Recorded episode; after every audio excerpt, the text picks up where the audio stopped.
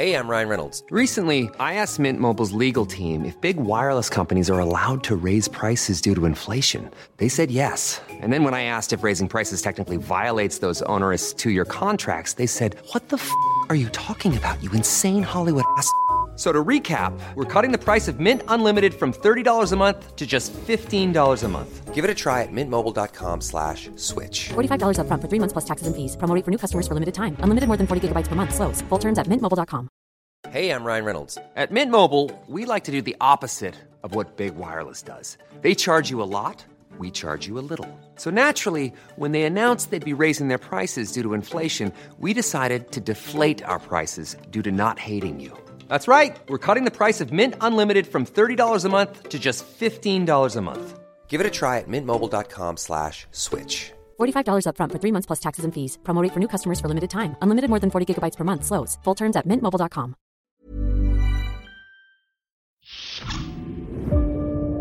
Well, well, well, would you look at that? I actually listened. Quick shout out to every single teacher I had in school. By the way, you were wrong! Turns out I actually can do it. You were just incredibly boring. Yes, here we are, the USS Voyager, Starfleet's unluckiest vessel that then did provide us with seven seasons worth of entertainment out of one solitary slice of bad luck. It was, of course, a design that turned a lot of heads back in 1995. We all expected Star Trek to be new and big and exciting, and then we got this ship, which was like half the size of the Enterprise D and all sleek and bullet like, and not at all like the Star Trek ships we were used to. A lot of people, I presume, didn't like it, but it is gorgeous. And being far more aware of the perils of television production, the show's producers instead decided not to fill it full of random, exciting things that they might never get a chance to show on screen. and Instead, make it small and compact and efficient, and any new ideas they had, and then the budget to go with them, could come along later. But still, but still, if you pour through all the technical schematics and the writer's room Bible, like our website writers have done. There were a number of things in there that we just did not realize about this wonderful, wonderful little vessel. So, you asked, this is me delivering because my name is Adam Cleary, and these are 10 secrets of the USS Voyager you need to know. Number 10, the Aero Shuttle. Gonna start here with the exact same place I started for the Enterprise D. Do you remember when you watched Insurrection, you thought, oh, a captain's yacht, a mini ship built into the ship? Wouldn't that be a great idea for a long running television series? Well, not only was the captain's yacht a part of the Enterprise D, but Voyager actually had one of these, a really cool version of these built into the bottom of its hull. It was called the Aero Shuttle. It was it was there. They wrote about it. They talked about it. They even filmed concept shots for it. But you never saw it on the show. It's actually insane this because of all the shuttlecraft scenes we got, all the shuttlecrafts we saw get destroyed, then the whole subplot of the Delta Flyer, them designing this separate ship and doing all of that when this was literally there. This gorgeous little mini craft was actually there the entire time. It's just bizarre. And there shouldn't have even been any specific production reasons that stopped them doing it because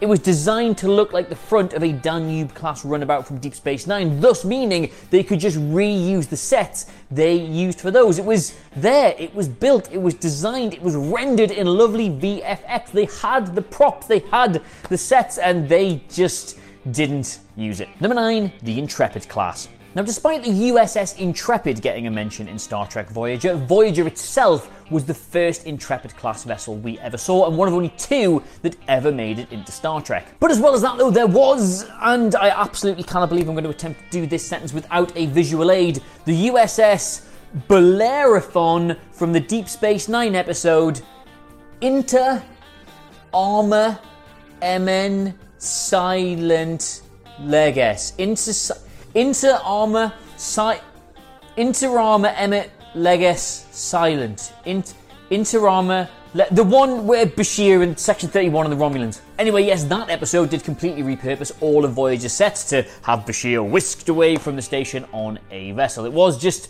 Voyager, even though it was meant to be a different Intrepid class ship, it even had Neelix's kitchen.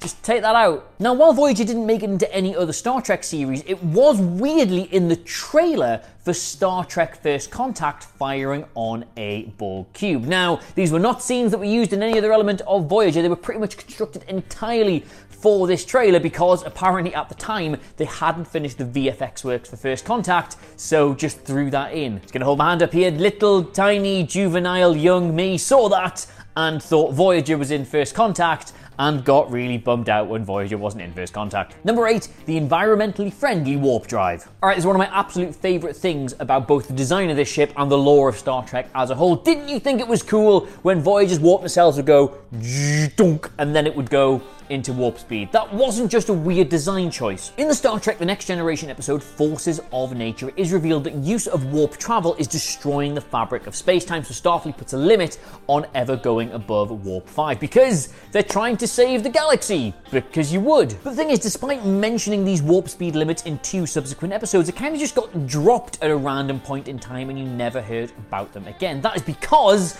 even though they didn't explore this in the show, developments were made, strides were made forward in more environmentally friendly warp drives. And these variable geometry pylons were supposed to be the workaround for that. Basically, the writers realized they had written themselves into a stupid corner. Nobody can go above warp 5, and we're going to have a starship stranded on the other side of the galaxy.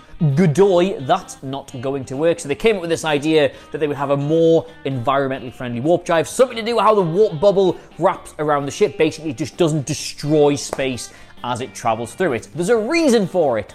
Number seven, the holodecks are independent. Now, this is a plot contrivance if I've ever heard of a plot contrivance, and point of order, being a big old Star Trek fan, I've heard lots of plot contrivances, but Voyager's holodecks were entirely separate from the rest of the ship. They had their own power source. Yet, for reasons known only to the writers, they decided to make the ship run on one source of power, but the holodecks to run on another. So even if primary and secondary systems were to fail and they were unable to reroute power through the auxiliary manifolds, etc., etc., the crew could still go and play Captain Planet or have a drink at that nice French restaurant they liked, or make out with cows in Fair Haven, which happened. Actually, I'm saying that I know exactly why they did this. It was so they could have crises happening on the ship while people were in the holodecks completely unaware of it. Uh, there are more logical ways to do that, but this is what they went with. Number six, Voyager has a brain.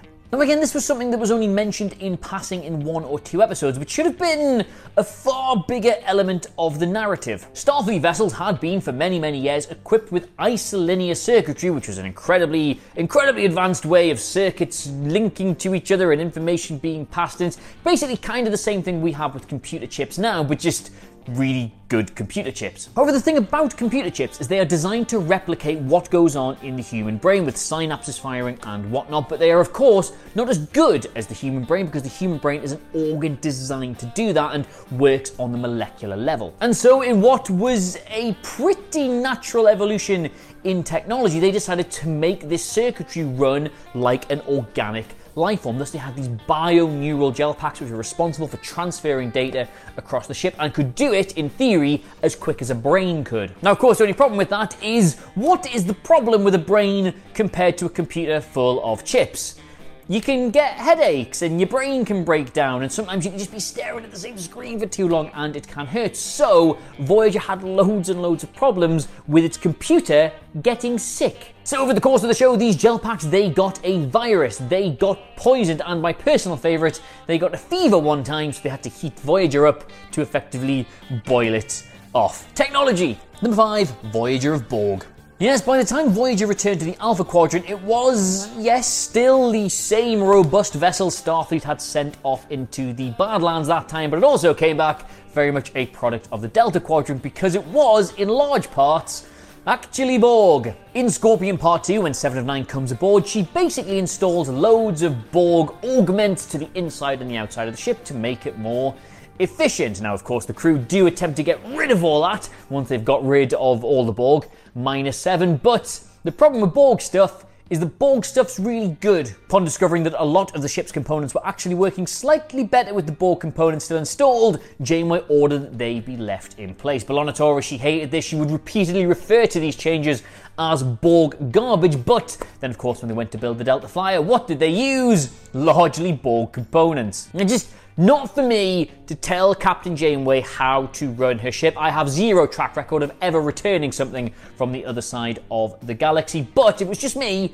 given that Borg stuff replicates and takes over your face and bursts out your skin. I'd have got rid of all that. Just me. Number four, unlimited limited supplies. All right, here's a good stat list. In Star Trek Voyager, they established they had only 38 photon torpedoes to last until they got back to the Alpha Quadrant. How many photon torpedoes, though, do you think they fired across those seven seasons? Anyone? Any guesses? Anybody? It's, it's an empty flat. The answer is 85. Now, all right, yes, you're sitting there going, Adam, resupplying does exist in this galaxy, in this far-flung future. Yes, I know. I'm just talking about the fact they said they had that many. They never visibly showed us restocking any of them or finding ways to create more, and yet they fired nearly three times what they had. Again, not my place to tell someone how to write a show, but I would have just I would have addressed that personally. And also across those seven seasons, 10 different shuttlecraft were destroyed, as well as 15 others either being mentioned or damaged or just present. So that's at least 25 shuttlecraft Voyager had. It's a small ship. I don't know where they put those. Again, not to be that guy, but even little tiny Star Trek nerd me, when first watching the episode about the Delta Flyer, sat there and said out loud at the screen, But you've got loads of shuttlecraft because I've always been unbearable.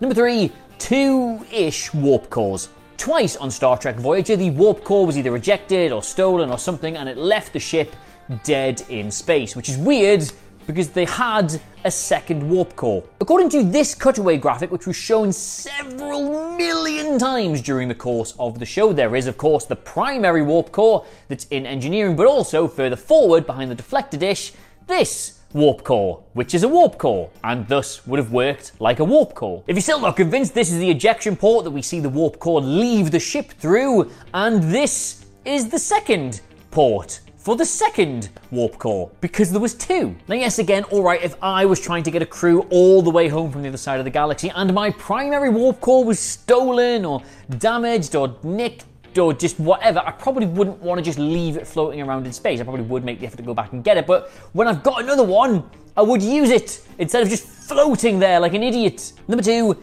the engines could not handle the journey. All right, so you are a Star Trek Voyager fan. You are aware that in the first episode, they enter the Badlands. The caretaker flings them all the way across the galaxy, and they work out it is going to take 75 years to get home. Not true. It's 75 years to get home if from day one they went at maximum warp in a straight line all the way back to the Alpha Quadrant without ever stopping. Now, I don't know if you've ever seen any episodes of Star Trek Voyager, but they stop a lot. They explore interesting space phenomena, they talk to new species, they end up getting into fights, they have their own adventures, they have their own dramas, their own romances, everything. In fact, very little of the series Star Trek Voyager is spent doing any actual voyaging. Now, yes, fair enough, the ship is probably not capable of sustaining a maximum warp for nearly eight decades, but according to the show's producers, it was realistically going to take them between two and 400 years to get back to the beta quadrant. Not even all the way back to Earth, just back into friendly space. That is, let's see, a lot of episodes. Number one, Voyager is the Enterprise. Well, I mean, it's not. Obviously, it's not the. It's Voyager. It's not the Enterprise. But you know how there's a reality away from the show in which sets have to be made and things have to be built and whatnot. Well, Voyager is technically, in that regard, the Enterprise. Not the one that's full of cat, though. Basically, Star Trek The Next Generation went off the air in 1994, and Star Trek Voyager began in 1995. Thus, Paramount found themselves with a load of Star Trek sets that weren't being used, and now had a big need for brand new Star Trek sets. Thus, they got their repurposing hats on and did some work. Now, the bridge of the Enterprise D that was destroyed completely, and the bridge for Voyager was created on the same set. They share no similarities; they were built from the ground up. However, sickbay, the transporter rooms, the crew quarters, and all the corridors, whilst being given a major facelift, were just the exact same sets redressed. And so too was engineering, although that had a major, major facelift. They added an entire second floor. They brought in that, you know, like the cell area where Deanna Troi tried to fling herself that time. They built that into Voyager's engine room. They made it look completely different, but it was the same set. This is my absolute favorite one, by the way. Those windows that Janeway spent so much time fixing all the ship's problems by just staring out of them. 10 forwards windows flipped upside down. Yep. And as much as the Lord giveth, the Lord also taketh away, because loads of the sets used in Star Trek Insurrection and Star Trek Nemesis were repurposed from Voyager. In fact, in First Contact, one of those best scenes where Robert Picardo is utilized as a doorstop, not a doctor. It's literally Voyager's sick bay. Botox Cosmetic, out of botulinum toxin A, FDA approved for over 20 years. So, talk to your specialist to see if Botox Cosmetic is right for you. For full prescribing information, including boxed warning, visit BotoxCosmetic.com or call 877-351-0300. Remember to ask for Botox Cosmetic by name. To see for yourself and learn more, visit BotoxCosmetic.com. That's BotoxCosmetic.com. As humans, we're naturally driven by the search for better. But when it comes to hiring, the best way to search for a candidate isn't to search at all. Don't search, match with Indeed. When I was looking to hire someone, it was so slow and overwhelming. I wish I had used Indeed. If you need to hire, you need Indeed. Indeed is your matching and hiring platform with over 350 million global monthly visitors, according to Indeed data, and a matching engine that helps you find quality candidates fast. Ditch the busy work. Use Indeed for scheduling, screening, and messaging so you can connect with candidates faster. And Indeed doesn't just help you hire faster. 93% of employers agree Indeed delivers the highest quality matches compared to other job sites, according to a recent Indeed survey. And listeners of this show will get a $75 sponsored job credit to get your jobs more visibility at Indeed.com slash podcast. That's Indeed.com slash podcast. Terms and conditions apply.